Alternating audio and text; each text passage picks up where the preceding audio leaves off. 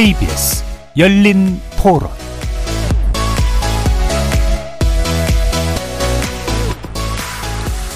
안녕하십니까. KBS 열린 토론 정준희입니다.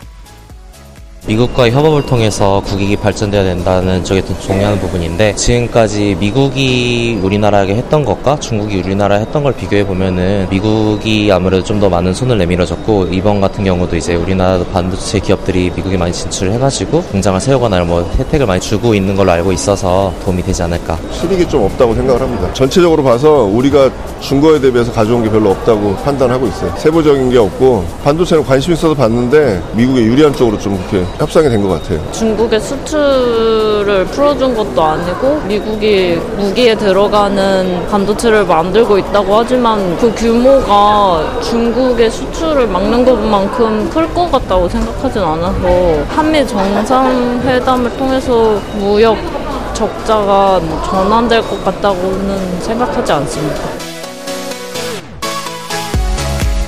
거리에서 만나본 시민들의 목소리 어떻게 들으셨습니까? 중국에 대한 미국의 견제, 우크라이나 전쟁 등 글로벌 공급망이 불안정해지면서 우리나라 수출이 탈출구를 찾지 못하고 있습니다. 수출 침체가 7개월 연속 이어지고 있는 와중에 핵심 종목인 반도체 수출 실적은 지난달에도 40% 이상 급감했습니다. 최대 시장인 중국 수출은 같은 기간 26.5%포인트 급감하면서 지난해 6월 이후 11개월째 감소세를 이어가고 있습니다. 이런 중에 한미 정상회담의 경제 안보 분야 성과도 아주 뚜렷하지는 않아서 한미 양국의 후속 조치 그리고 중국의 경제 보복 여부에 또 관심이 모아지고 있죠. 잠시 후 세 분의 전문가 모시고 경제 안보 시대 대내외 경제 환경 진단해 보고 하반기 경제 상황 전망해 보는 시간 가져보겠습니다. KBS 열린 토론 지금부터 시작합니다. 살아 있습니다. 토론이 살아 있습니다. 살아있는 토론, KBS 열린 토론. 토론은 라디오가 진짜입니다. 진짜 토론, KBS 열린 토론. 오늘 토론 함께 해주실 세 분의 전문가 소개해 드리겠습니다. 산업통상자원부 통상국내 정책관을 지내셨죠. 김형주 LG 경, 영연구원 수석연구위원 나오셨습니다. 네, 안녕하십니까. 중국 전문가시죠. 전가람 호서대 교양학부 교수 모셨습니다. 네, 안녕하세요. 차영주 YG경제연구소 소장 나와주셨습니다. 안녕하십니까. 어, 지금 문자로 참여하실 분께도 말씀드릴 것들이 있는데요. 샵 9730으로 의견 남겨주시면 되고요. 단문은 50원, 장문은 100원의 정보 용료가 붙습니다. KBS 모바일 콩과 유튜브를 통해서도 무료로 참여하실 수 있습니다. KBS 일라디오의 모든 프로그램은 유튜브를 통해서도 함께 하실 수 있습니다. 여러분의 많은 관심과 참여 부탁드리겠습니다. 어, 지금 무역 수지가 14개월 연속 적자를 기록하고 있습니다. 우리 경제 비상등이 켜졌다. 많은 우려들이 나오고 있는데 전반적으로 우리 경제가 도달해 있는 어, 위험의 수준이 어느 정도라고 보고 계신지 먼저 김영주 박사님의 말씀 한번 들어보겠습니다. 예, 그 무역 수지 14개월 적자는 분명히 좋은 신호는 아닙니다.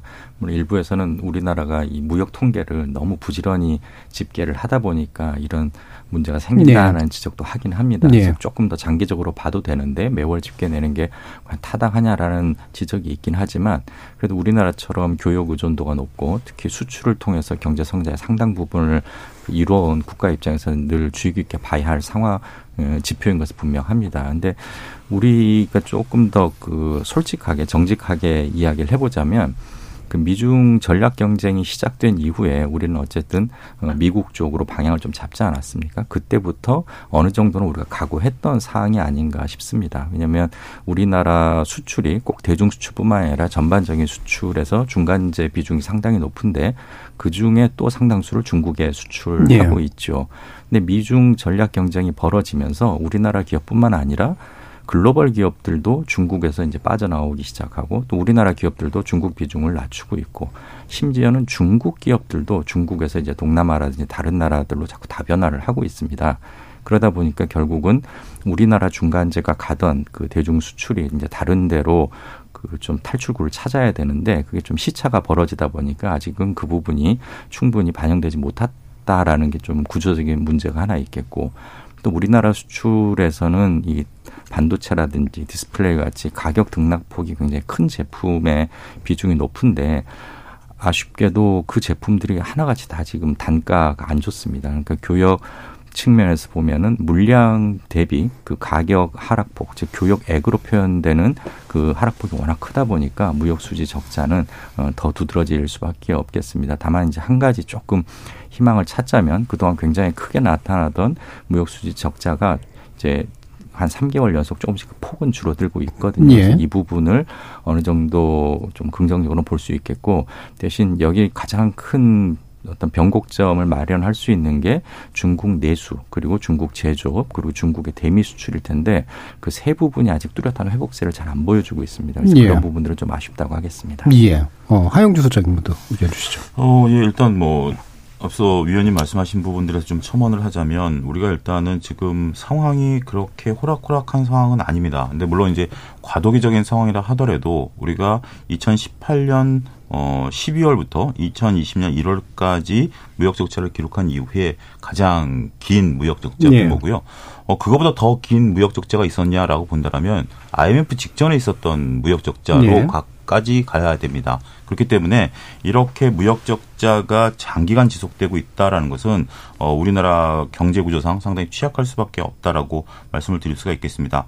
그나마 이제 긍정적인 모습을 좀 보게 된다라면 작년 4월 달에 어 무역 우리 그 수출이 578억으로 역대 최대치였습니다. 예. 그러다 보니까 음. 상대적으로 조금 덜 음. 보이는 면도 있습니다. 아, 그리고 어, 위원님 말씀하신 것처럼 1월 달에 125억 적자를 기록한 이후에 점차 줄어들고는 있어요. 그렇기 때문에 바닥은 찍었다라고 볼 수도 일부 있는 그런 부분들도 예. 있습니다. 하지만 세부 내역을 들여다보면 굉장히 뼈아픈 면들이 있습니다. 반도체가 급감을 예. 했는데 반도체 가격이 대략 한 20% 정도 빠졌거든요. 그러니까 결국 피가 빠지니까 전체적인 총량이 빠진 것처럼 보이지만 음. 반도체 수출이 40% 감소했다라고 보면 P와 Q, 그러니까 가격과 물량이 모두 줄어들었다라는 거죠. 이런 측면에서 본다라면 우리 주요 수출 품목인 어 반도체가 현재 지금 어 급감을 한 영향이 크다. 예. 자동차는 선전했음에도 불구하고 이런 데이터가 나왔다라고 보면 상당히 뼈 아프고요. 한 가지 또 이런 수치 대입이 맞을지는 모르겠습니다만 어 우리가 이제 3월까지 중국 관련해서 약 79억 달러 적자를 보고 있습니다. 예. 우리가 작년 5월까지는 흑자를 봤었던 게 대중국 수출인데 어 3월까지 79억이고 현재 지금 올해 누적을 따지면 대략 한 72억 무역 예. 적자입니다. 그러니까 중국에서 만약에 우리가 선전을 했었다라면 음, 좀 음, 조금. 우리가 음. 달라졌을 수 있지 예. 않겠는가라는 표현이 적절할지 모르겠습니다만 예. 수치상으로는 좀 비슷하다 이렇게 말씀드릴 수 있겠습니다. 피가 빠졌다고 하셔가지고 저는 아 반도체가 우리 산업의 쌀이 아니라 이제 피인가 보다 이렇게 아, 예. 생각했는데 가격을, 예, 예, 예. 가격이고 예, 예. 예, 그다음에 Q는 양 예, 예, 예. 물량을 이제 말씀하시는 것 같고요. 확실히 이제 두분 어, 지적해 주시는 부분이 대중국 수출의 문제인 것 같습니다. 자, 전가림 교수님께 또이 네. 부분은 여쭤봐야 될 저는 것 조금 같은데. 다른 시각에서 말씀을 예. 드리고자 합니다. 우선 뭐 앞서 두 분께서 말씀하신 거는 아마 경제적인 지표를 근거를 해가지고서 말씀하신 것 같은데 어, 지금 상황을 우리가 좀 살펴볼 필요가 있다. 지금까지는 우리가 경험하지 못했던 상황이 지금 전개되고 있다는 겁니다. 예. 국제적으로 급변하는 전환기에 있다. 근데 이 전환기가 단순하게 어떤 질병에 대한 전환기뿐만 아니라 국제 정세의 전환기 예. 그리고 체제의 전환기 그리고 각종 산업 구조의 전환기를 모두 다 수반하고 있다는 겁니다. 그래서 예를 들어서 과거에 우리가 가졌고 있던 산업 구조가 과연 지금 이러한 전환기 속에서 탄력적으로 대응할 수 있는가의 문제가 이제 예. 대두가 될 수 있고요. 그래서 반도체의 어떤 급감 에 따른 어떤 수출 경쟁력의 저하 혹은 경제 성장률의 저하 같은 거는 어떻게 보면은 뭐 필연적이라고도 할 수 있지만 또 한편으로 보면 굉장히 뼈아픈 결과이기도 합니다. 예. 또 한 가지는 어, 관성의 문제도 우리가 좀 짚어볼 필요가 있다라는 겁니다. 우리가 지금까지 어, 성장률을 가지고 얘기하게 되면 대부분 중국에 의존한 성장률을 얘기했습니다. 네. 근데 지금 과연 중국에 의존한 성장률을 더욱 더 기대할 수 있는 상황인가 아니라는 겁니다. 어, 코로나 이후에 그러니까 뭐 reopening 이후에 저는 벌써 두 번 정도 중국을 갔다 왔는데 그 상황을 보게 되면은 앞으로 중국에서의 한국은 녹록지 않을 것이다라는 예. 것을 아주 직감을 합니다. 우선 특별한 거는 어, 중국 경제가 좀 살아나고 있다라고 하는 건데 그것이 투자와 수출에 의한 견인된 결과가 아니라 소비에 음. 의해서 나타나고 있다라는 건데요. 이 소비에 있어서 우리의 어떤 경쟁력이 그다지 녹록지 않습니다. 그래서 산업 구조 본연에 어떤 문제가 있다라는 거 그리고 변화의 과정 속에서 문제가 있다라는 겁니다. 그리고 마지막으로 한 가지 말씀드리고 싶은 것은 우리가 너무 조급한 거 아닌가. 예. 모든 평가를 조급하게 평가하기 때문에 지금 몇 개월의 무역 적자 그리고 무- 몇 개월에 걸친 어, 지속적인 적자가 너무나 충격적으로 다가오고 있는 것이 아니겠는가. 예. 차라리 이것을 기준으로 해서 그리고 어떤 근거로 해가지고서 우리가 하나의 전환점을 찾는 것도 좋은 방법이 되지 않을까라고 생각을 해봅니다. 예. 그 이제 무역 적자가 이제 어 1년 넘게 지속되고 있는 이런 상황이 이제 정상적이냐 그렇지 않느냐 이 부분 뒤에서 좀 더 얘기를 해 보도록 하고요. 예, 중국이 이제 중국하고의 관련해서 이제 우리가 어려운 이유가 아까 몇 가지로 좀 구분해 주셨는데 다시 좀 요약을 하면 아, 일단 중국 시장이 원활하지 않아서일 수도 있고요. 즉 사줄만 하기가 좀 안 좋은 상태가 있을 수도 있고 또는 이제 이른바 미중 패권 경쟁으로 인한 정세적 문제도 있을 수 있고 한국의 산업 구조가 더 이상 이제 중국에 먹히지 않는 네, 그런 이제 거를 가지고 있기 때문이기도 할 거 아닙니까? 이게 이제 복합적으로 나타난다라고 보시는 것 같은데 네. 어느 요인이 가장 좀 크다고 좀 생각하시나요? 제가 봤을 때 중국이 변하고 있는 요인이 가장 크다고 봅니다. 예. 왜냐 첫 번째로는 중미 간의 갈등이라는 건 중국의 성장과 음. 비례해 가지고서 나타난 결과입니다. 중국의 성장이 빠르지 않거나 혹은 미국이 기대하는 수준 정도의 성장으로 인한 위협을 느끼지 않았다 그러면 아마 미국의 대중 견제는 지금과 같이 강하지 않을 겁니다. 예. 두 번째로는 중국이 지난 3년 동안 코로나 시, 어, 시간을 겪으면서 가장 치명적인 것 중에 하나가 속수무책이었다라고 저는 음. 어, 대답하고 싶습니다. 중국의 대응이 네. 음. 상당히 많은 나라는 어떤 그 긴급 지원금을 통해 가지고선 경제 활성화를 위한 출구를 모색했는데 네. 중국은 전혀 그걸 하지 못했습니다. 음. 물론 인구가 방대한 나라다 보니까 그런 결과가 있을 수 있지만 그렇기 때문에 중국인들의 전반적인 소비 성향이라든지 경제에 대한 이해가 과거가 완전히 달라졌다라고 저는 네. 느낍니다. 음. 가장 특별한 것 중에 하나가 어, 사회 전반에 대한 움츠림이죠. 보통 슐링크라고 얘기하는데 이렇게 움츠려 들어 가지고선 과거 같은 아주 뭐 활발한 어떤 경제 활동을 구사할 네. 수 없다라는 거. 음. 그리고 과거에는 일자리가 잠시 문을 닫아가지고선 그 구인난에 허닥였는데 중국은 그런 상황이 아닙니다. 기업 자체가 도산하거나 망해가지고선 일을 찾고 싶어도 찾을 수 예, 없는 예. 상황이 지금 전국에서 전개가 되고 있더라고요. 음. 그러면은 과연 우리가 지금 같은 상황에서 앞으로의 경제가 상고 하자냐 하고 상자냐라는 거를 의- 얘기한다는 거는 다소 좀 섣부르다. 음. 그리고 그것이 과연 얼마나 적실성이 있는가에 대한 의문점도 남을 수 있습니다. 그래서 저는 구, 구조적인 문제가 국제적인 외부적인 측면이라고 하- 외부적인 측면이 아니라 국내적인 중국 내부에 상당히 많이 남아 있다라고 저는 음. 봅니다. 네, 다른 두 분의 좀 의견도 첨언을. 하자면 최근에 나온 중국 데이터들을 보면 어, 중국의 그 교수님 말씀하신 경제 구조하고 소비 구조가 우리한테 굉장히 어, 좀 어렵게 바뀌었다라는 데이터들이 나옵니다. 뭐냐면 중국이 최근에 수출이 늘었어요. 음. 중국 입장에서 보면. 근데 수입은 안 늘었습니다. 예. 보통 중국 같은 경우 수입, 그러니까 수출이 늘면 수입도 어느 정도 좀 보조를 맞춰줘야 되는데 이 수입이 늘었다라는 것은 우리가 수출하는 중간재 물량들이 그동안 많았었던 것들이거든요. 예. 근데 수입은 안 늘었는데 수출이 늘었다라면 어, 이런 해석이 가능하겠죠. 중국 내에서 중간재를 이미 다 어, 커버가 가능하다라는 음. 거죠. 그렇기 때문에 우리가 2010년대에 중국에 기대서 성장했었던 중간재 수출에 대한 부분들은 이제 기대하기 어렵다. 두 번째는 소비재에 대한 어, 패턴과 인식이 바뀌었다라는 겁니다. 대표적인 거로 우리나라 화장품 예를 들면 아모레퍼시픽 같은 경우 2021년에 이제 중국의 온라인 쇼핑인 광군제가 있습니다. 그러면 매, 광군제에서 이제 어, 매출액보다는 선호도로 따지면 아모레퍼시픽이 2등이었었어요. 네. 그러니까 이제 많은 분들이 아모레퍼시픽 화장품을 썼는데 그게 작년에 어떻게 됐냐면 7등으로 떨어졌습니다. 음. 그만큼 거기 이제 중국 로컬 업체들이 들어왔거든요.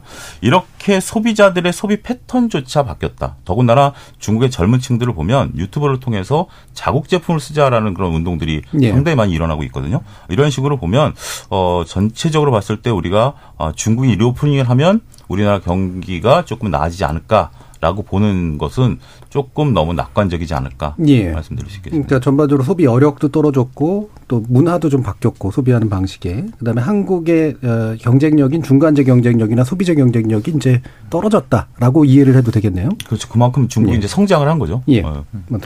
예, 그 중국의 그런 변화는 어떻게 보면 이제 정해진 미래라고 예. 할수 있을 것 같습니다. 경제 발전을 연구하는 분들 그 결, 연구 결과에 따르면 소득 수준이 올라가면 누구나 예. 적정한 단계를 밟아가기 마련인데 중국도 이제 그 단계에 접어든 거죠. 근데 그게 만약에 예전처럼 세계 경제가 굉장히 자유롭게 교육을 하고 그랬다면 오히려 좀 순조롭게 풀려나갈 수도 있는 것들이 세계 경제가 막히다 보니까 미국이 사줄 걸 좀 덜 사주고 네. 즉 브레이크를 예전 같으면 이 정도만 밟으면 이제 천천히 멈췄을 텐데 지금 중국은 이 활로가 좀 막히다 보니까 훨씬 더 빨리 막힌 것 아닌가. 음. 한국 입장에서 보자면 이미 상당수 기업들이 그런 시기가 올 거라는 걸 예상을 하고 있었습니다. 음. 근데 그게 이제 뭐 코로나라든지 뭐 그런 것들과 결합되면서 너무 빨리 왔고 또 그게 뭐 미중 경쟁이라든지 여러 변수와 맞물리다 보니까 도대체 이런 결과의 원인이 어떤 것일까에 대한 좀 감론을박이 요즘 나타나고 있는 상황 같습니다. 예.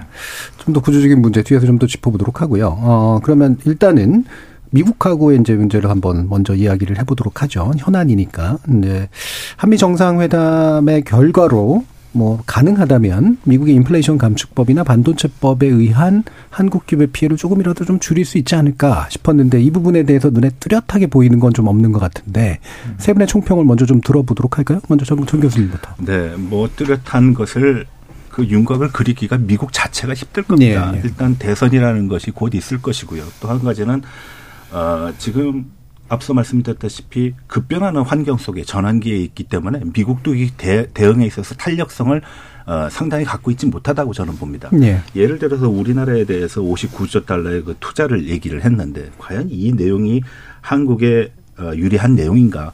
사실 저 개인적으로는 별로 유리한 건 없다. 예. 만약에 미국 기업이 한국에 대한 투자를 그리고 동맹이란 가치를 가지고 얘기를 했다 그러면은 음.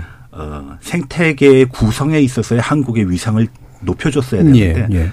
여전히 생산 시설에 머무르고 있다라는 음. 겁니다. 그것이 과연 지금과 같은 변화하는 속에서의 선점 우위를 차지하려는 미국과 한국의 어떤 기대치를 만족할 수 있는 것 음. 만족하지 못한다고 봅니다. 그래서 이런 측면에서 보게 되면 아마 중국의 입장에서 보게 되면은 어 적어도 상당 기간 동안은 관망의 자세로 바라볼 것 같아요. 예. 더 구체적인 것이 나오게 되면은 그때 어뭐 필요한 조치를 취하는 것이 낫지 않겠는가 저는 그렇게 음. 생각을 합니다. 미국 스스로도 약간 정신없는 상태고. 예. 그리고 좀 더 바란다면 이제 경제적 동반자의 어떤 위치를 한국과 함께 좀 그려냈을 텐데 이걸 못 그리고 있는 상태다. 네, 맞습니다. 예. 김명주 교수님. 아, 연구원.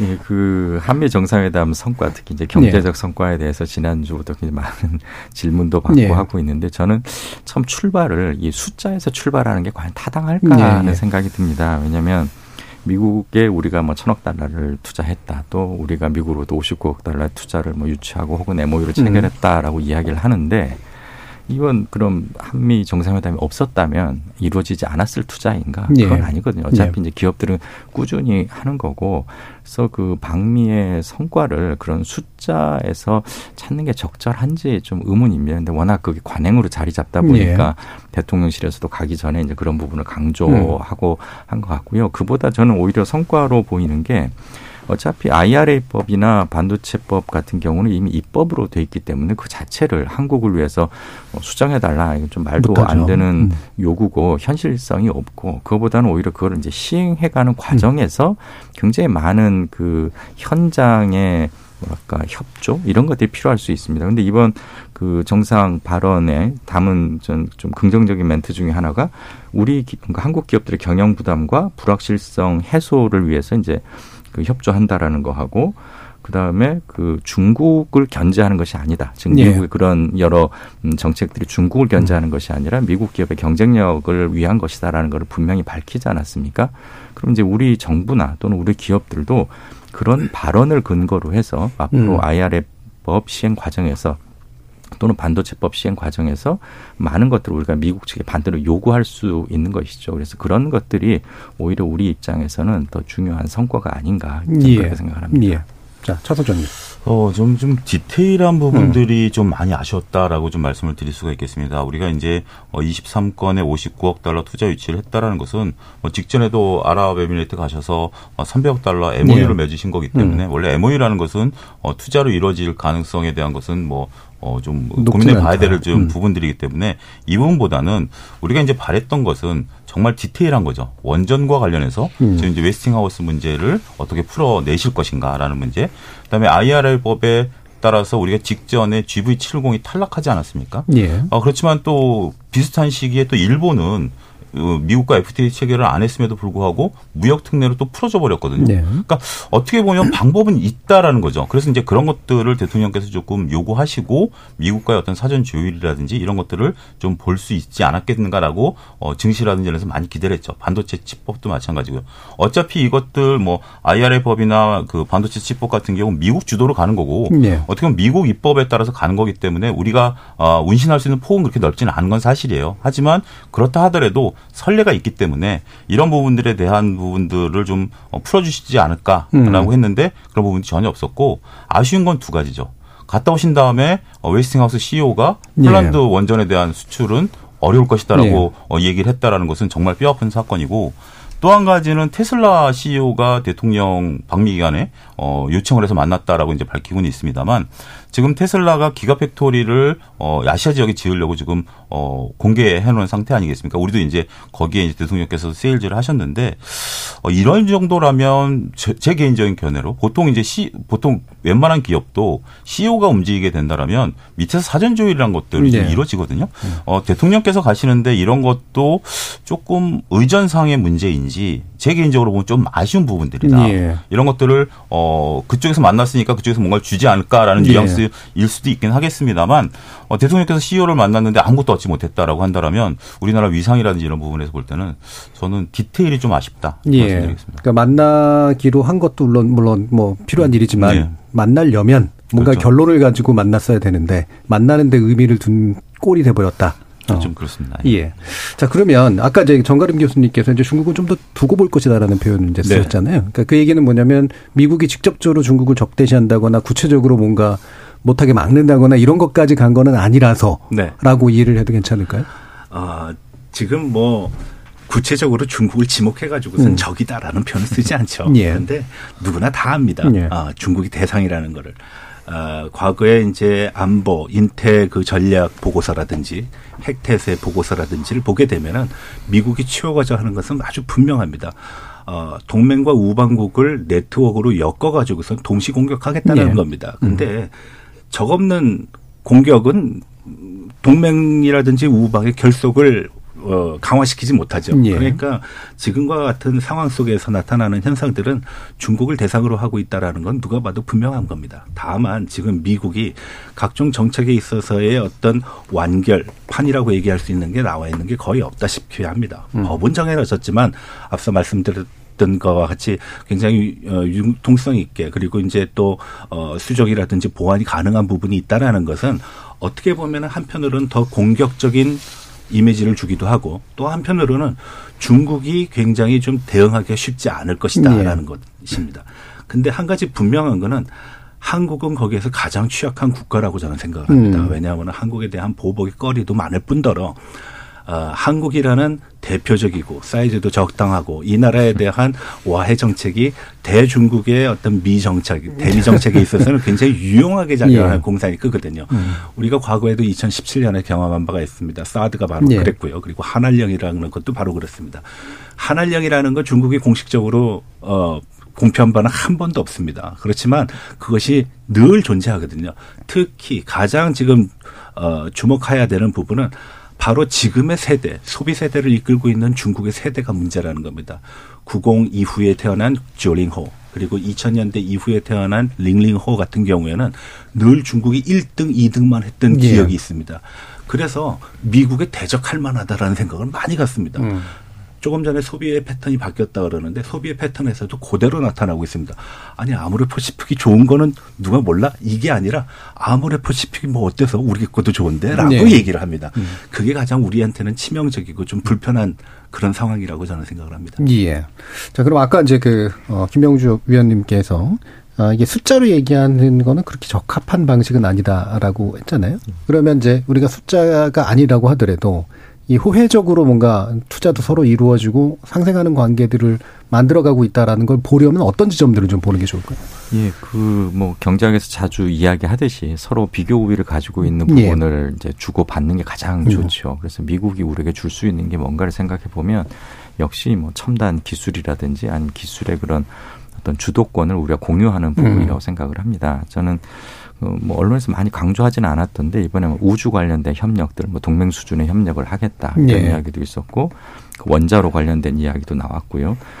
근데 그 우주 기술이라는 게 이제 우리나라 국민들 입장에서 보면 좀 황당한 이야기로 들릴 수 있지만 사실 우주 기술이라는 게 굉장히 많은 기술들의 집합체죠. 네. 예를 들면 첨단 반도체가 그렇죠. 들어가고 또 통신 기술도 굉장히 중요하고 뭐 AI라든지 그리고 배터리 같은 경우도 이제 전고체 배터리 같은 첨단 반도 첨단 배터리들을 음. 많이 쓰게 됩니다. 그리고 그쪽에 있어서 아직까지도 기술 주도권은 그 미국이 많이 쥐고 있고 그런 부분들을 우리와 이제 협력을 한다면 원래 제조업 분야에서 제일 두려운 거는 우리 앞에 있는 기업이 아니라 우리를 따라오는 경쟁 업체들이거든요.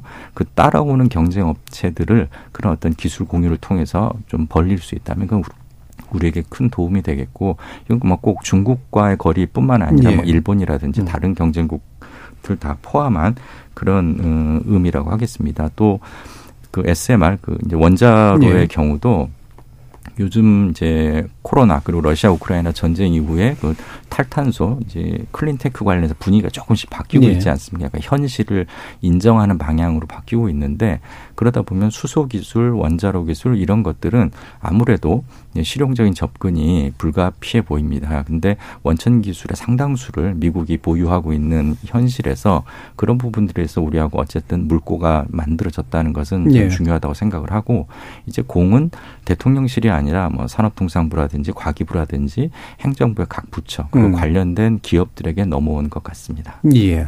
그러면 후속 조처들이 어떤 것들을 좀 주목했으면 좋겠는지 혹시 차 소장님 말씀 주실 수 있을까요? 예, 뭐, 그, 지금 위원님께서 정확히 말씀하신 말미에 있는 부분들이다라는 건데, 지금 어떻게 보면 제 개인적으로 주식시장에서 보면 정부 부처가 별로 보이지 않습니다. 예, 예. 그러니까 이제 어떤 굵직굵직한 이슈들이 지금 있고 대통령실에서 나오는 이유가 있고 어, 해외에서 나오는 뉴스들이 있습니다만 지금 이것에 대해서 우리가 구체적으로 어떻게 좀 대응을 하고 있고 산업 구조가 어떻게 개편되고 있는지에 대한 어, 좀 얘기들이 없는 것 같아요. 그래서 어, 차제라도 뭐 이제 뒤에 가서 말씀드릴 얘기를 좀 먼저 하면 어, 그런 어떤 그 정부라는 것이 이렇게 산업 구조가 개편되고 세- 글로벌 경기가 어, 개편되는 과정에 있어서는 나름대로 가이던스를 좀 제시를 해줘야 어, 민간이 이제 거기에 맞춰서 어, 따라갈 수 있는 부분들이 있죠. 물론 민간은 어, 정부 주도 상관없이 어, 잘 적응해 나가는 부분들도 있습니다만 어, 지금 이럴 때 어, 지- 필요한 정부의 역할 이런 부분들이 조금 보이지 않는 것이 좀 아쉽다. 예. 그렇게 말씀드리고 싶습니다. 음. 그럼 다시 정가림 교수님께 아까 이제 보복 이야기 하셨잖아요. 뭐 많은 분들이 우려하고 계신데 아직까지 가시화는 안 되는 것 같긴 합니다만 네. 어, 가능성이 있다면 어떤 식으로 좀 전개가 될 거라고 보시는지요? 음, 우선 뭐 우리가 지금까지의 경험을 보게 되면은 음. 몇 가지가 있겠죠. 대상 기업에 대한 보복이 있을 수 있을 것이고요. 음. 또한 가지는 어, 중국민에 대한 어떤 조치가 있을 예, 겁니다. 뭐그 조치는 지금도 유효합니다. 중국인들의 한국 관광을 어, 제, 제한을 하는. 하는 거죠. 어, reopening 됐다고 얘기는 하지만 한국에서 중국인들 목소리 요즘 듣고 쉬- 듣기가 쉽지 않습니다. 예. 명동에 나가 보면은 어 예전에는 뭐 중국어가 제일 많이 음. 들렸는데 지금은 진짜 각양각색이긴 하거든요. 그래서 그런 측면에서 볼 수 있고 세 번째로는 이런 걸 가지고선 심리전을 전개한다라는 겁니다. 예. 그래서 우리가 보통 회색지대라는 표현으로 그런 그- 것들을 많이 얘기하는데 이러한 중국에 대한 의존도, 중국에 대한 경제 상황이 안 좋은 것은 결국 이 정부의 선택이 잘못됐다라는 그러한 노이즈를 계속 지속적으로 한국에 발산을 예, 예. 하는 겁니다. 음. 실제로 이러한 발산은 제가 봤을 때는 이미 시작됐다라고 봅니다. 음. 뭐 각종 언론을 통해서 그리고 중국 인들이 한국에서의 어떤 언론 플레이에서도 많이 나타나고 있거든요. 그래서 이런 것들이 좀 우려스럽다. 그렇지만 본격적인 어떤 실무 분야에 있어서의 보복이라고 얘기한다 그러면은 어 제가 봤을 땐 조금 일정 시간이 지나야지 구체적으로 나올 것 같습니다. 음, 예.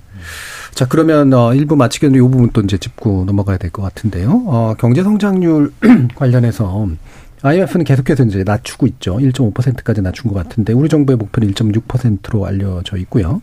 어, 이게 이제 아까 상저하고 얘기도 나왔습니다만 우리 정부는 아마 그래도 소비세 회복이 이루어질 거다라고 판단하고 있지만 어, 상당수는 나중에도 어려울 것 같다라고 보는 것 같은데 어떠십니까, 장 소장님? 어, 예, 이것을 IMF가 얘기했다라는 게 상당히 좀 뼈아픕니다. 예. 이제 음. IMF 같은 경우 이제 글로벌 어, 경제 성장률이라든지 어 이제 국제 수지 이런 것들을 다루는 건데 아시아 태평양 지역에 있어서의 경제 성장률을 4.6으로 올렸어요. 음. 어 그런데 어 우리 같은 경우 이제 더 낮춰졌다라는 예. 거죠.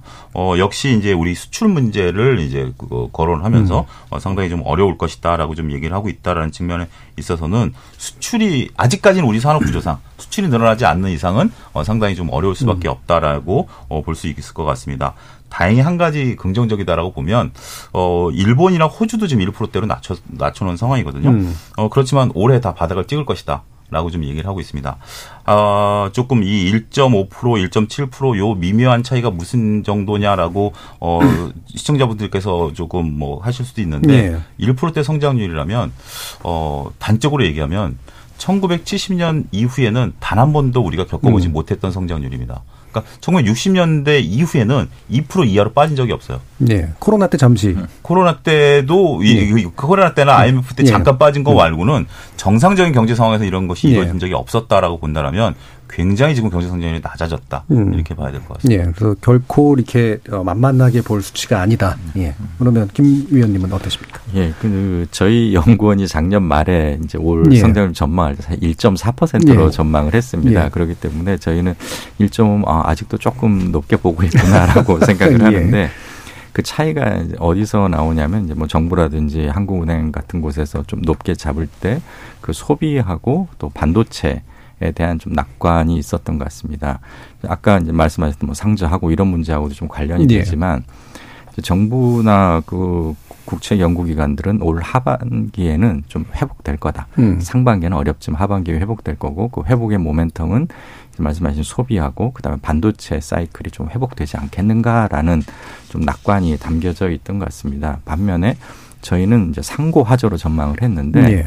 뭐 상반기가 더 좋아서라기보다는 음. 하반기에 좋아질 게 별로 없어서. 없다. 음. 왜냐하면 반도체가 그렇게 회복될 거라는 근거가 너무 좀 희망에 기대고 있고 이 사이클이 그거보다는 훨씬 더 좀 길게 갈 것 같다라는 음, 측면이 있었습니다. 그렇게 본다면 그 지금 우리에 대한 그 IMF의 전망치 하향이 좀 뭐 가슴이 아프긴 하지만 예. 우리로서는 받아들일 수밖에 없는 부분이고 이또 우리 경제에서 반도체가 차지하는 비중이 워낙 크고 또 음. 반도체 경기가 좋을 때는 그만큼 우리가 혜택을 입지 않았습니까?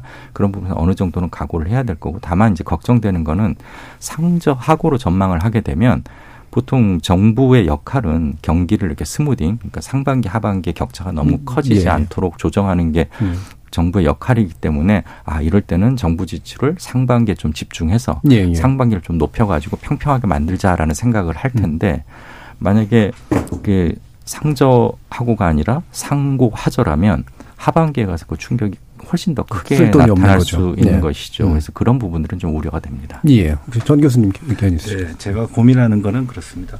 우리가 지금 단기적인 문제와 장기적인 문제가 복합적으로 일어나고 있다고 예. 저는 판단합니다. 이 문제가 비단 우리의 문제뿐만 아니라 동북아 전체에서 일어나고 있다. 특히 이제 고령화 문제 같은 거. 음. 중국의 고령화 굉장히 심각합니다. 문제는 중국의 고령화에서 어, 나이 든 사람들의 경제력이 굉장히 낮다라는 겁니다. 예. 그러니까 가난한 노인들, 우리는 가난한 노인 반, 괜찮은 노인 반.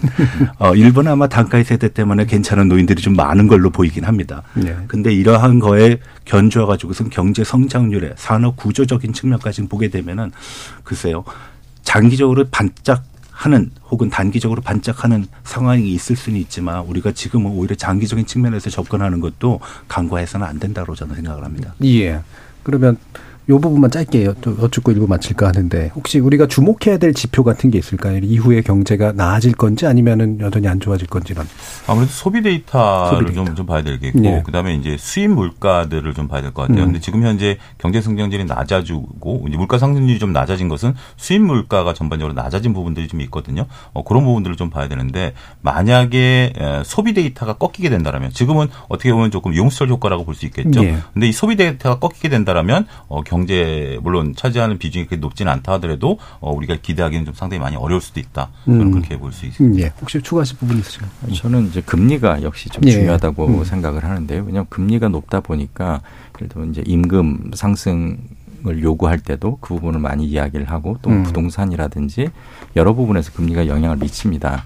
그래서 금리하고 근원 물가 또 예. 근원 물가도 역시 임금에 영향을 많이 미치기 때문인데 다행히 그 이제 근원 물가에 대해서는 이제 작년 하반기보다는 조금 여건이 낮은 것 같긴 하지만 아직도 뭐 러시아 우크라이나 전쟁이라든지 이런 것들 을 고려하면 완전히 낙관하기는 어려울 것 같습니다. 그 두 가지를 좀 유의해서 본다면 정말 예. 가능하지 않을까 싶습니다. 예. 혹시 전 교수님 추가하실 부분 있으세요? 네, 무역 수지 적자에 우리가 너무 집착을 하게 되면 아마 내수 둔화를 유발할 수 있는 그런 가능성이 있다고 생각을 합니다. 그래서 그 내수 경기는 또 어떤 면에서 보면 고용과 직접적으로 연관을 어, 맺고 있기 때문에 우리가 그 어떤 무역 수지의 변화에 따른 일희일비하는 그런 자세는 좀 자제하는 것이 음. 좋지 않겠는가라고 생각을 합니다. 오히려.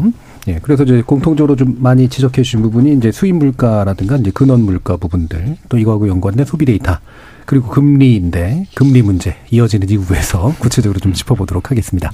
자, 청취자 여러분들이 보내주신 문자가 있어서요. 들어보고 가죠. 정기진 문자 캐스터. 네, 지금까지 여러분이 보내주신 문자들 소개합니다. 5977님. 우리나라 경제, 특히 수출에 있어 가장 중요한 나라는 중국입니다. 중국과의 교역에 문제가 생기면 경제 성장에 차질을 빚어질 게 뻔한데요.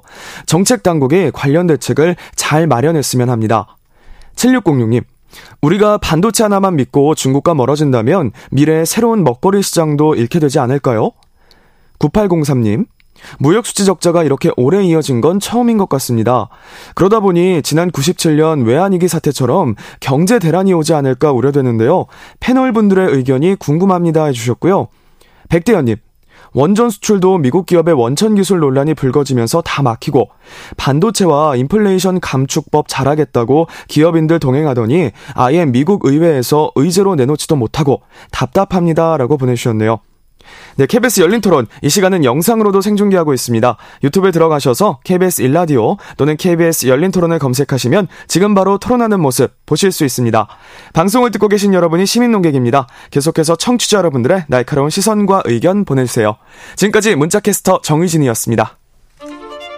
토론은 치열해도 판단은 냉정하게.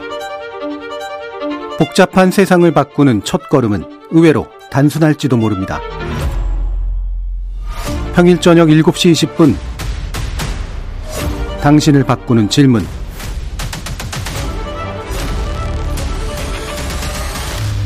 KBS 열린 토론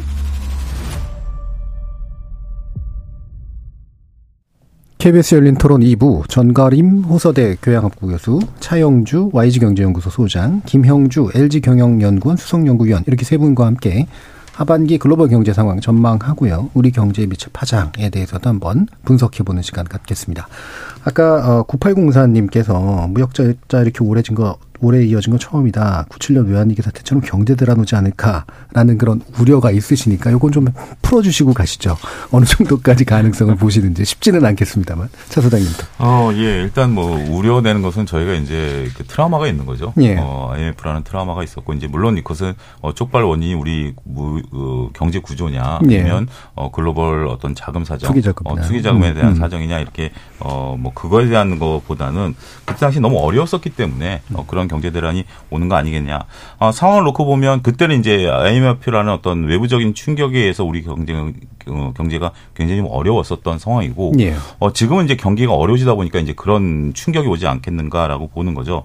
근데 저는 뭐 지금 현재 상황이 녹록치는 않은데 이게 충격이란 게 그렇죠. 한, 어차피 올 충격이라면 한번 세게 오면 차라리 그게 좀 아프더라도 그걸로 끝날 수도 있죠.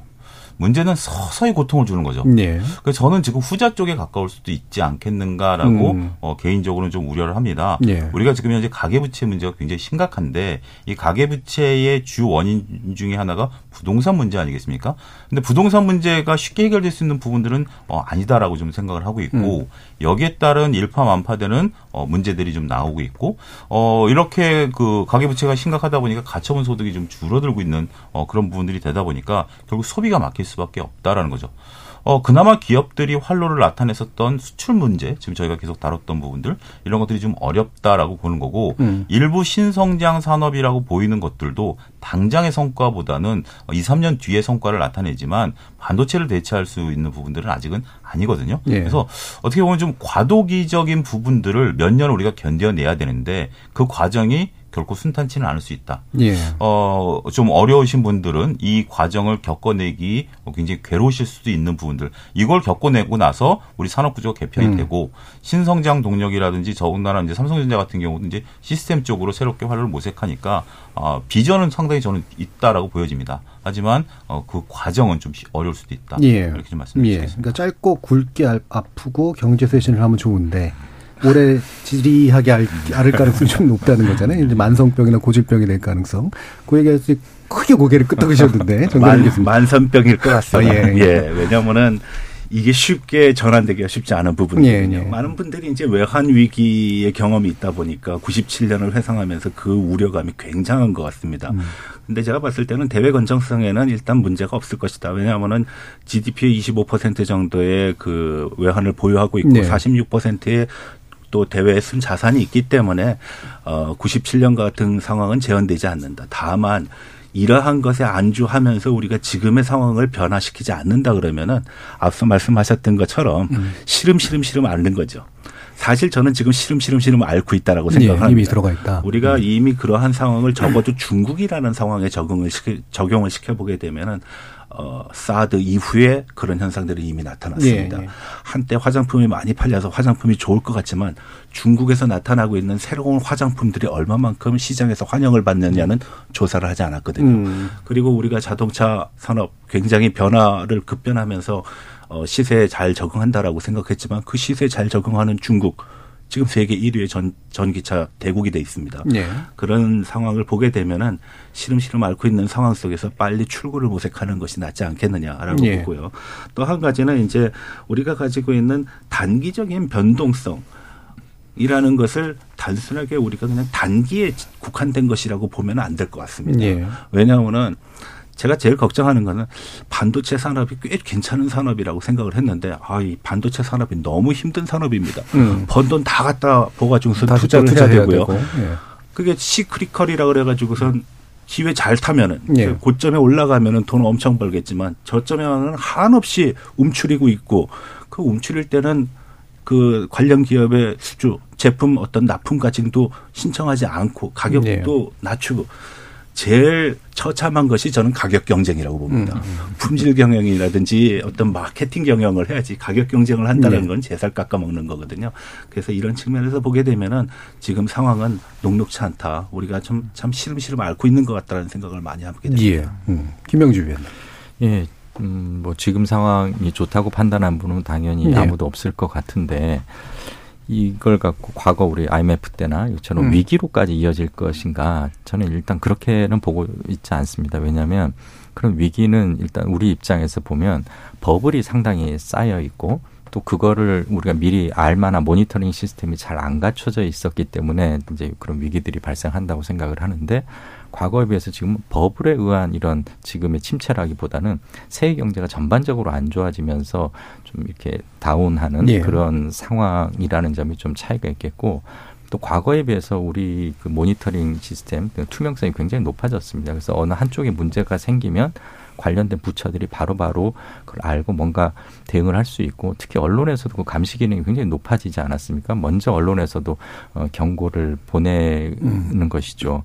그리고 또 한편으로 보면 이게 이제 아까 짧고 굵게 가는 게 음. 물론 이제 경제 구조조정이라는 측면에서는 그게 훨씬 효율적이긴 한데 우리나라의 그 사회 안전망이 과연 어느 쪽에 네. 지금 최적화되어 있느냐. 그러니까 짧고 굵은 피해를 감당하기에 좋은 사회 안전망인지 아니면 좀 마치 준 스태그플레이션처럼 천천히 오래가는 쪽에 좀 최적화되어 있는 사회적 안전망인지를 보면 그래도 이제 후자 쪽에 좀 네. 가깝기 때문에 아마 정책 결정을 하는 분들도 음. 어, 그 후자 쪽과 후자 쪽을 지향하는 그런 정책 결정을 해 나갈 것으로 예상하고 있습니다. 예. 그러면 그 우리 그 사회 안전망이라는 게 약간 계속 알 조금 조금씩 앓는 것에 좀 더 가깝다는 구체적으로 어떤 의미인가요? 예를 들면 어떤 기업이 좀 실적에 어려워지고 뭐 부채 비율이 올라가고 했을 때 그걸 예. 음. 도와주는 네네. 제도들은 상당히 많거든요. 음. 뭐 중기부라든지 산업부 있는데 어떤 기업이 완전히 망했다. 음. 또는 노동자들이 이제 전부 거기서 이제 밀려난다거나. 밀려났다 음. 했을 때 도와주는 거는 최저 생계비 몇 달 지원하는 예. 것 말고는 사실상 방법이 없고 또 그런 해당 이제 중소기업 경영자들은 이제 형사법으로 또 감옥에 가야 되고 예. 이런 부분들이 그 충격 이라는 측면에서는 굉장히 아플 수 있죠. IMF 때 우리가 사실 많이 이걸 경험을 예, 해봤으니까요. 그래서 우리가 만약 그런 것까지 예를 들어 미국 같은 경우 사실 그런 거를 좀 유연하게 그렇죠. 받아주는 예. 구조 아니겠습니까? 그래서 미국 같으면 좀 그런 걸 해볼 만도 한데 예. 그래서 미 연준은 조금 과감한 것 같고 음. 우리 정책 담당자들은 아마 그 부담을 감당하기가 좀 쉽지 않을 거라고 예. 생각합니다. 그러니까 미국처럼 대량 실업이 발생해도 어쨌든 실업급여 쫙 주고 예. 네, 짧게 버티면서 이제 갈 수 있는데 한국은 기업이 도산 안 하- 하게 버텨주는 게 오히려 더 나은 현재로는 그런, 그렇습니다. 예, 그런 구조를 가지고 있다. 알겠습니다. 자 그러면 이제 미국 얘기를 좀 더 해보죠. 예, 미국은 어 지금 미국도 이제 그 경지 경기가 이렇게 썩 좋아 보이진 않고요. 어 둔화 경제 성장률의 둔화 현상들이 좀 나타나고 있는데 어 이런 경향들에 대해서 어떤 판단하시는지 차 소장님 말씀 좀 주시고요. 어, 일단 뭐 속보치가 1분기 속보치가 나오긴 했습니다만 예상보다 좀 둔화 속도가 좀 가파릅니다. 예. 아, 일단은 그 원래 이 그 지난 어 3분기 때 3.2 성장하고 4분기 때 2.6 성장했고 어 지금 1분기 때 2% 정도 성장할 걸 봤는데 연율 환산을 보면 1.1까지 떨어졌거든요. 이제 급감한 거죠. 어떻게 보면 이 경제 성장률이라는 게 이제 물가랑은 좀 다르기 때문에 어 경제에는 어느 정도 성장세가 유지가 돼야 소위 soft, soft landing이 이제 가능한 부분들인데 급감을 했다라는 거죠. 어, 몇 가지 이제 그 구체적인 내용을 보면 우리가 이제 SVB 사태라든지 뭐 이런 은행 문제들 우리 터졌을 때 어, 금융, 미국 금융당국이 좀 재빠르게 어떻게 보면 조처를 했다라고 봐야 되겠죠. 어, 뭐 2008년 때의 어떤 뭐그 경험치, 매뉴얼 이런 것들이 이루어지면서 주말마다 이제 뉴스들이 나왔죠. 네. 이번에 First Republic 인수 같은 경우도 주말에 아주 신속하게 이루어질 정도로 어, 봉합은 했습니다만 어, 문제는 그거죠. 이게 이제 은행 위기가 아니라 경제의 시스템 위기로 간다라는 거죠. 음. 이게 무슨 얘기냐면 은행은 더 이상 이제 망하지 않을 가능성이 높습니다.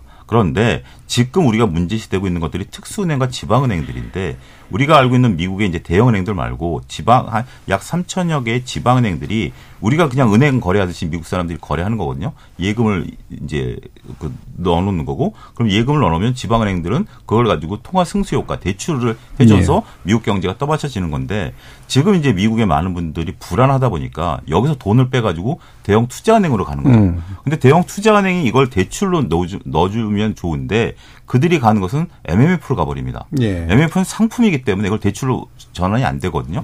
그러다 보니까 미국의 지방은행들이 어떻게 보면 이제 혈액을 공급하는 역할들을 하다가 더 이상 공급할 혈액이 없는 거죠. 예. 그러다 보니까 투자가 축소될 수밖에 없고 대출을 회수할 수밖에 없고 자연스럽게 연준이 그렇게 금리를 올리면서 옥죄려고 했던 경제에 대한 부분들이 자연적으로 SVB 사태 이후에 지방은행들이 그런 역할들을 지금 예. 해버린 게 된 거죠. 그러다 보니까 단기적으로 소비가 급감을 했고 이런 것들을 나타내는 게 지금 민간 기업의 투자라든지 부동산 투자가 급감함으로써 예. 지금 이런 데이터가 나온 거거든요. 그래서 이것도 어떻게 보면 좀 과도기적인 성격일 수도 있어요. 어, 이런 부분들이 조금 심리적인 부분들이 안정이 되고 미국 금융당국들이 First Republic 같이 그렇게 발빠르게 행동을 했다라고 본다라면 다음 분기는 조금 기대할 수는 있긴 하겠습니다만 어, 추세가 과연 턴할지는 어, 좀 지켜봐야 될 것 같습니다. 예.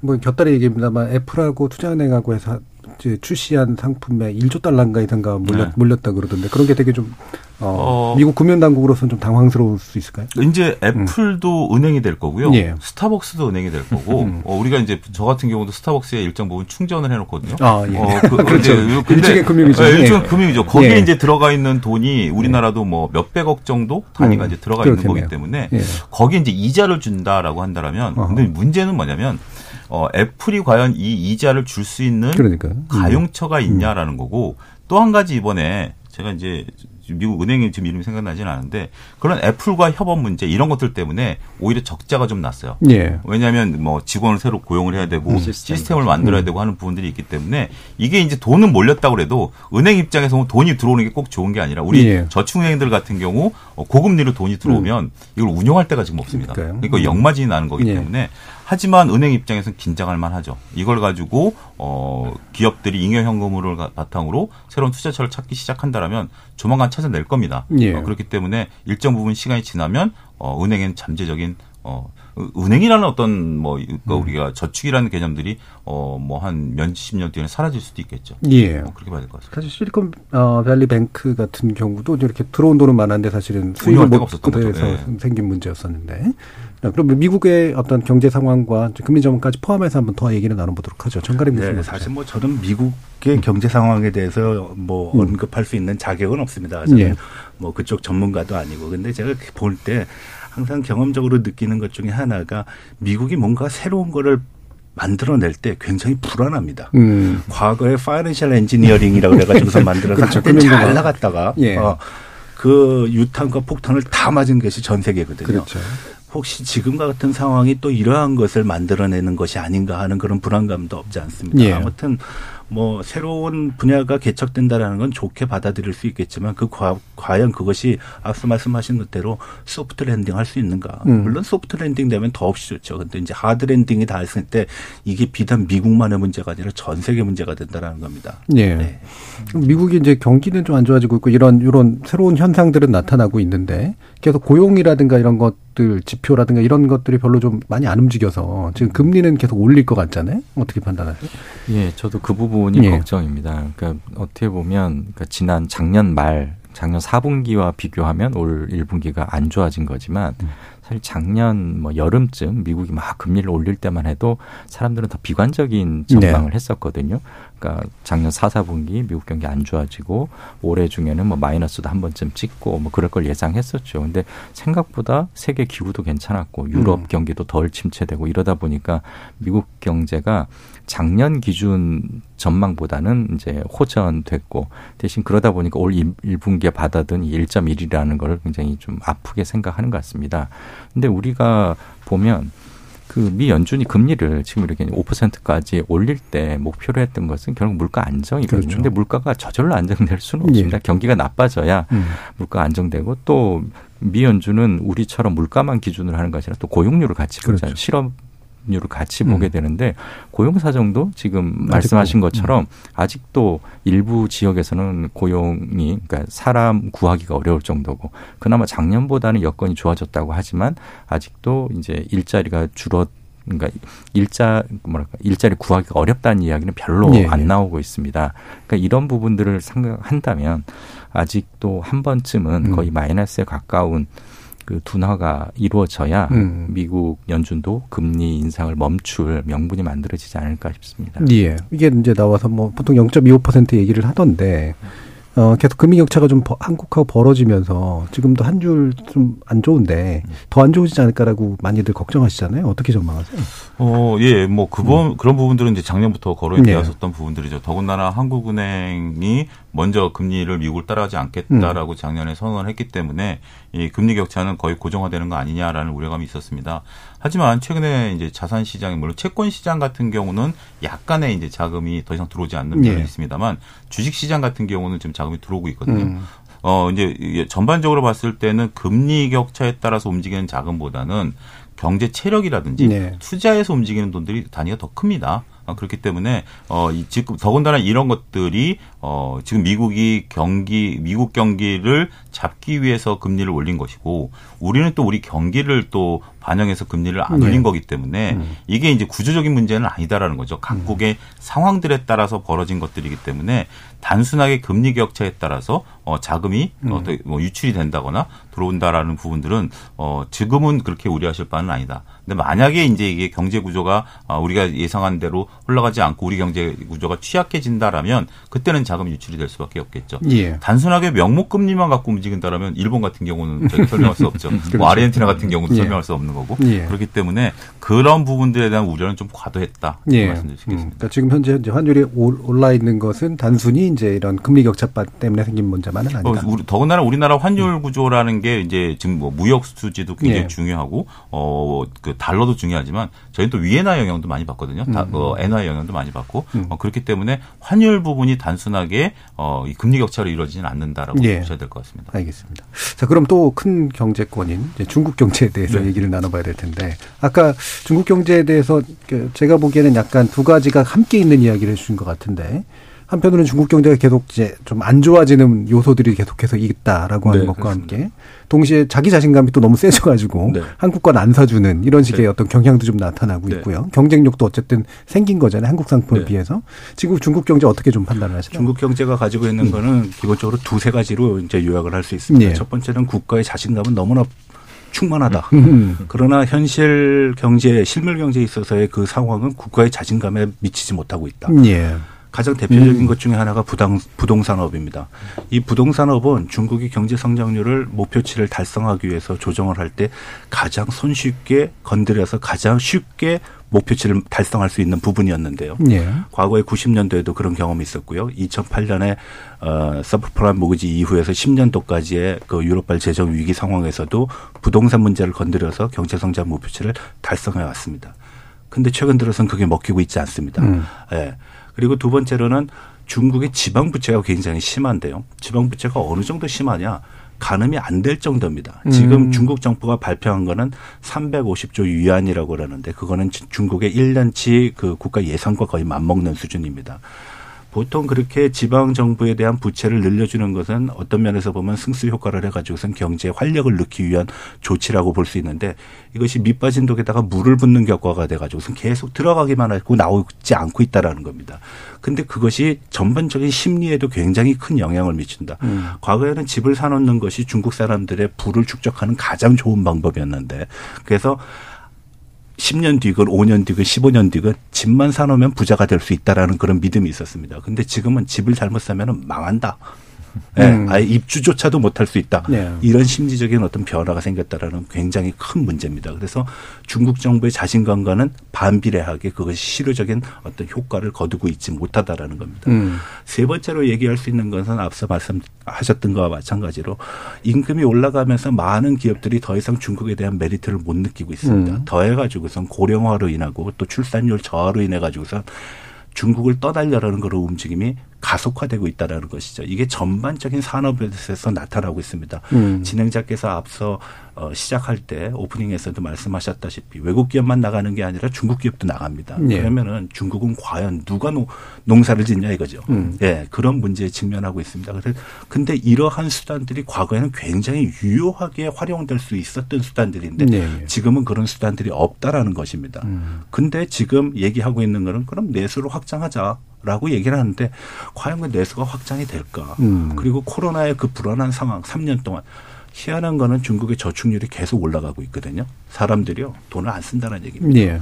예. 어차피 정부로부터 지원금도 못 받았는데 어. 제 2차의 코로나 팬데믹 같은 상황이 났을 때 나는 음. 나 스스로 나를 보호해야 된다는 그런 의식이 강하다는 거는 예. 내수에 제가 봤을 때 긍정적인 효과는 주지 못할 거라고 봅니다. 우리가 지금 겉으로 보기에는 중국의 보복성 소비가 굉장한 것 같지만 우리가 중국을 봤을 때 한 가지 명심해야 될 거는 14억 인구라는 겁니다. 우리가 예. 종전에 전혀 경험해 보지 못했기 때문에 그 중에 1억이 움직인다 그래서 그것이 대세는 아니거든요. 음. 그런 문제가 있습니다. 예. 자력갱생 참 많이 옛날부터 듣던 말인데 좀 다른 방향으로 풀리고 있는 것 같은 느낌이 드네요. 근데 저는 중국의 예. 이제 그 첨단 부분에 있어서는 예. 굉장히 저는 중국이 한 5, 6년 정도가 무서울 수 있다라는 앞으로? 측면을 음. 어, 우리도 인식을 좀 해야 될것 음. 같습니다. 이제 예를 들자라면 우리가 얼마 전에 어, 일본과의 그, 뭐, 반도체 관련이던 어, 주요 원자재 수입이 이제 일본이 안 했던 적이 있지 않습니까? 아, 그럴 때 우리 산업 구조가 바뀌는 어떤 계기가 된 거죠. 그러니까 그 전만 하더라도 일부 기업, 그러니까 기업들이 일본산 원자재를 쓰다가 이거를 이제 국산화 하려고 한다라면 기업 내에서 그걸 받아들이는 분위기가 아니었었을 겁니다. 예. 이걸 뭐 잘 하고 있는데 뭐 괜히 다른 거 썼다가 문제되면 네가 책임질래? 뭐 이런 분위기였었겠죠. 음. 하지만 일본이 그걸 막아놨었기 때문에 어쩔 수 없이 이제 됐고 이제는 아우 국산도 좋구나라는 인식들이 된 거죠. 지금 우리가 반도체 부분에 있어서는 특히 이제 시스템 반도체라든지 음. 아니면 어 뭐 나노급 반도체에 있어서는 중국이 따라올 수 없다라고 얘기를 하지만 지금 중국에서 이 반도체에 이제 굉장히 유명한 칭화대 교수가 있는데 그분은 오히려 기회가 왔다. 음. 그러니까 이제 중국 내에서도 어 지금 이제 이런 것들을 자력으로 키워 나가야 된다라고 하는 거고 어 지금 대만에서 나온 IT 자료를 보게 된다라면 어 내년 정도 되면 전 세계에서 시스템 반도체와 관련된 논문 수가 중국이 가장 많을 것이다. 예. 이런 얘기들이 나오거든요. 그래서 음. 첨단 부분에 있어서의 어, 중국의 어떤 뭐 자력 갱생, 음. 얘기하는 음. 어, 이런 부분들은 어, 우리가 한번 눈여겨 봐야 될 부분이 아니겠나 싶습니다. 음, 예. 지금 유튜브에서 미용직 님이 우리나라 경제 성장은 중국 아니면 힘든 건가요? 다른 나라에 수출 많이 하면 괜찮지 않을까요? 라는 의견 주셨고요. 2066 님이 중국도 중국인데 외교 방향성이 달라지면서 러시아와의 무역도 타격이 있을 것 같아 걱정입니다 라는 말씀을 주셔서 지금 우리 정부도 뭐 수출 다변화 이 기회에 수출 다각화 해야 된다 이런 얘기도 이제 많이 하고요. 또 뭐 아까 계속해서 강조해 주셨던 것처럼 우리 경제 체질도 좀 바꿔야 될 필요가 있을 것 같은데 이런 식의 이제 뭐 단기적으로야 당연히 어려울 것 같지만 수출 다각 그러니까 탈중국 수출 다각화, 탈중국도 뭐 완전히 단절은 아니겠죠. 이제 의존도를 좀 줄인다라고 하는 것에 대한 전망이 전반적으로 좀 어떤지 한번 판단을 세 분이 여쭤보고 싶습니다. 먼저 김 의원님. 네.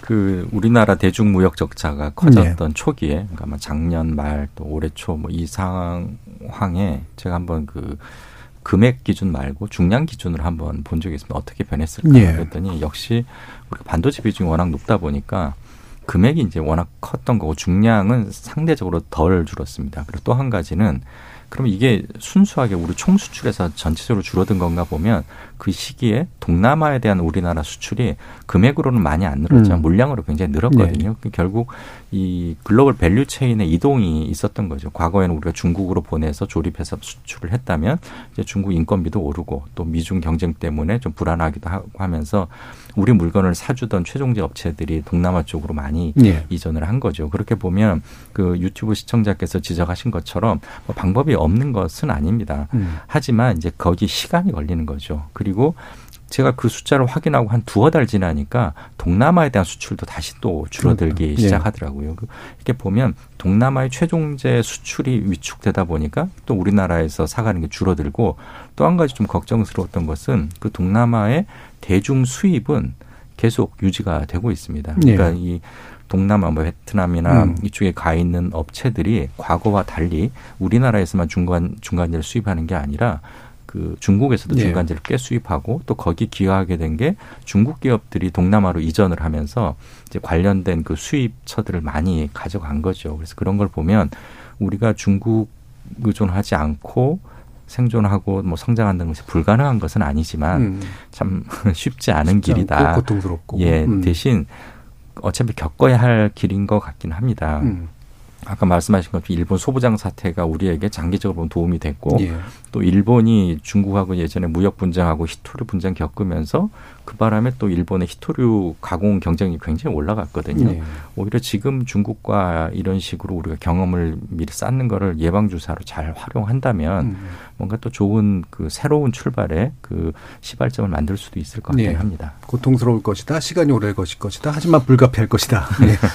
이거를 네. 좀 나름대로 몇 두 가지 관점에 좀 보게 네. 된다면 지금 저희 앞서 저희가 이제 아모레 퍼시픽을 좀 말씀을 좀 드렸는데 예를 들어 드린 건데 화장품 업계들이 작년부터 매출이 어 중국 의존도에서 벗어 많이 벗어났어요. 네. 물론 이제 중국이 한 70% 아직까지는 합니다만 음. 특히 이제 뭐 그 남미 그다음에 이제 아시아 지역에서 화장품들이 이제 많이 팔리고 음. 거기에 또 주력을 하고 있습니다. 그래서 이거는 이제 과도기적인 부분들이다라고 말씀드릴 수 있겠고 의료기기도 현재 지금 우리가 중국에 의존했었던 뭐 안과라든지 뭐 치과 관련 것들이 아시아 지역하고 유럽에서 우리가 또 잘해요. 음. 어, 그러니까 기업들이 느낌이 오는 거죠. 아, 이제 중국 좀 어렵다. 벌써 이제 뛰쳐나가기 시작했기 때문에 그 부분에 있어서 물론 이제 그렇게 크진 않지만 시작이 됐다라는 거고 한 가지 저는 중국과의 문제를 단순하게 우리가 우리 옆에 있는 중국과 싸우는 게 아니라 우리가 새로운 시장을 나아가려면 전 세계로 뛰어나가야 되잖아요. 예. 근데 거기에서도 중국 영향은 이미 상당히 커져 버렸습니다. 음. 뭐냐면 위안화 결제를 하기 시작하는 나라들이 예, 예. 많아지기 시작했다라는 거죠. 예를 들면 브라질이라든지 사우디 같은 경우가 어 일부지만 음. 일부 교육 규모에 있어서 위안화 결제를 하게 되면 그들 나라 입장에서는 들어온 위안화를 가지고 뭘 하겠습니까? 다시 그걸 가지고 이제 네. 달러로 바꿔서 하는 게 아니라 중국과 교역을 할. 수밖에 네. 없겠죠. 그 과정이 훨씬 더 유리하겠죠. 예. 이러한 부분들까지 싸워서 그러니까 우리가 없었던 시장을 개척한다라는 의미는 우리 시- 한테는 없었던 시장이지만 음. 이미 꽉 차 있는 시장에 우리가 비집고 들어가야 되는 그렇죠. 부분들이거든요. 그렇기 때문에 시간이 좀 걸릴 수 있다라는 부분도 그렇지만 기업이라는 게 생물체이기 때문에 그 부분을 이제 나서고 있다라는 측면에 있어서는 좀 잘 지켜보자 예. 있겠습니다. 음, 정가린 교수님. 네, 뭐 중국이 지금 뭐 전 세계 경제에 미치는 영향 중에 가장 심대하고 그리고 그 근원적인 문제는 중국이 세계 공장이라는 데 있습니다. 예. 공장이 아니고 그냥 조그만 가게 정도만 돼도 대응하기 쉬운데 중국이 공장을 지금 몇십 년째 하고 있거든요. 그러니까 거기서 벗어나기가 굉장히 힘듭니다. 다만 이런 과정 속에서 우리가 아 이거를 부정을 할 수는 없죠. 그리고 피해 나갈 수도 없는 것 같습니다. 근데 저는 그런 생각을 해봅니다. 저는 아무래도 이제 정치학을 하다 보니까 외교적인 측면에서 좀 우리가 고려할 부분이 있는데 예전에 김대중 대통령이 이런 얘기를 하신 적이 있습니다. 뭐 오른쪽에 있는 또랑의 풀도 뜯어 먹어야 되고 왼쪽에 있는 또 풀을 또 뜯어 먹어야 되는데 우리가 극단적인 측면에서의 선택지를 강요받아도 예. 적어도 그런 거는 표정 관리는 잘해야 된다라고 봅니다. 예. 근데 그것이 너무 노골화되면은 어느 누구도 좋아질 수 없습니다. 이게 우리가 국가만 상대하는 게 아니라 그 나라의 소비자들도 상대를 해야 되는 상황이기 때문에 이건 굉장히 현실적인 문제다. 근데 아, 그런 측면에서 보면은 작금의 사태는 조금 아쉬움이 많다라고 생각을 합니다. 예. 자, 이제 그럼 마무리할 시간인데요. 어, 지금 뭐, 우리나라에서는 이제 부동산 PF 문제도 좀 있고요. 어, 부동산 발 금융위기 가능성도 점쳐지고 있기도 합니다만, 전반적으로 예를 들면 경제 주체에게 뭐 정부가 됐건 기업이 됐건 또는 어, 가게가 됐건 간에 어떤 부분에 좀 주목해서 현재의 문제를 좀 풀어 나갔으면 좋겠는지 한번 세 분의 이야기를 1분 정도씩 들어보도록 하겠습니다. 먼저 김영주 위원님. 예, 저는 이제 우리 정부 입장에서 어느 때보다 정책 결정이 중요해진 예. 것 같습니다. 그래서 좀 욕먹을 용기를 음. 가질 필요가 있지 않을까. 물론 이제 모든 비판이 다 올바른 것은 아니죠. 비판에는 노이즈도 있고 그렇긴 예. 합니다만 근데 그 비판을 너무 불편해하고 그거에 대해 자꾸 변명을 하다 보면 어 제대로 된 활로를 찾기가 어려울 그렇죠. 것 같습니다. 특히 아까 이제 행정부처의 목소리 잘 안 들린다. 음. 저도 그렇게 많이 느끼거든요. 그런데 지금 어느 때보다 또 개별 부처의 역할이 훨씬 더 중요해진 때인 것 같습니다. 그래서 그 부분을 어, 기업들과 함께 자꾸 원팀이라는 말씀들을 정부에서 많이 하는데 음. 그 부분을 좀 초심으로 돌아가서 어떤 게 과연 기업과 정부의 원팀쉽일까 음. 좀 생각해 보면 좋을 것 같습니다. 예. 전가림 교수님 말씀. 네, 조급함을 버려야 된다고 저는 생각을 합니다. 지금 우리가 어, 오늘의 주제인 무역수지 적자 17개월, 10, 뭐몇 개월 이렇게 얘기하는데 어, 상당히 조급한 거라고 봅니다. 장기적인 측면에서 보면은 이런 시간은 어쩔 수 없고 또 직면할 수 있는 가능성도 상당히 높은 상황임에도 불구하고 우리가 굉장히 조급해하는 것이 아니겠는가. 조금 느긋하게 볼 필요 있고 그 느긋하게 준비하는 과정 속에서 변화를 할 수 있는 것도 동시에 예. 준비를 해야 되겠죠. 근데 변화의 움직임보다는 조급함이 앞서기만 하면은 아마 불만은 사회적으로 더 폭발적으로 늘어날 겁니다. 예. 그래서 어, 조급함에 더해서 철저한 준비가 필요하지 않나 이렇게 예. 생각합니다. 조급한 건 주로 누가 조급한 것 같으신가요? 많이들 조급합니다. 다들 네. 모든 경제 주체가 네. 언론까지 포함해서 네, 맞습니다. 언론이 제일 조급한 것 같습니다. 예. 차영주 소장님. 예. 어, 저는 뭐 정부 쪽에 대해서는 지금 이제 윤석열 대통령께서 당선, 그러니까 이제 취임하시기 전부터 어, 중국을 좀 벗어나서 의존도를 좀 벗어나서 어, 미국이라든지 다른 쪽으로 가겠다라고 어, 방향 지시를 하셨었죠. 어, 그렇기 때문에 어, 앞서 말씀드린 것과 같이 정부가 이제 컨트롤 타워 역할을 좀 하면서 어, 지금 이제 우리가 데이터를 보더라도 중국 쪽에는 이제 감소되고 있고 미국 쪽은 늘어나고 있으니까 어, 이런 방향으로 우리 경제 구조가 좀 바뀌어야 된다라는 것들에 대한 대안 제시 어, 그런 것들이 좀 있어야 경제는 또 심리 아니겠습니까? 그래서 네. 심리적인 부분들을 안정을 좀 시켜주는 부분들이 좀 필요하다라고 말씀드릴 수 있겠고 음. 일반 국민분들께서는 어, 저는 아무래도 주식시장에 좀 관련이 있다 보니까 최근 주식시장이 너무 좋다 보니까 예. 어, 조금 이 경제가 둔화되는 거에 대한 그 감이. 기대치들이 음. 많이 나, 그 이제 좀 잊혀졌어요. 음. 작년만 하더라도 경기 둔화에 대한 부분들이 주식시장에 반- 즉각 즉각 반영이 되다 보니까 그랬지만 지금 이제 그런 것들이 안 되다 보니까 이거 괜찮은 거 아니야? 라고 조금 하는 부분들도 있습니다만 예. 아직까지 본격적인 게임은 시작 안 됐다. 음. 그래서 조금 어 앞서 이제 교수님 말씀하신 것처럼 모든 경제 주체들이 좀 느긋한 마음으로 그렇지만 어 앞서 계신 분들은 방향성을 좀 명확히 예, 해줬으면 예. 좋지 않겠는가 그렇게 말씀드릴 수 있겠습니다. 알겠습니다. 자, 오늘 KBS 열린 토론 경제 문제 가지고 이야기를 나눠봤는데요. 오늘 함께 해주신 세 분, 차영주 YG경제연구소 소장, 전가림 호서대 교양학부 교수, 김영주 LG경영연구원 수석연구위원 세 분 모두 수고하셨습니다. 감사합니다. 고맙습니다.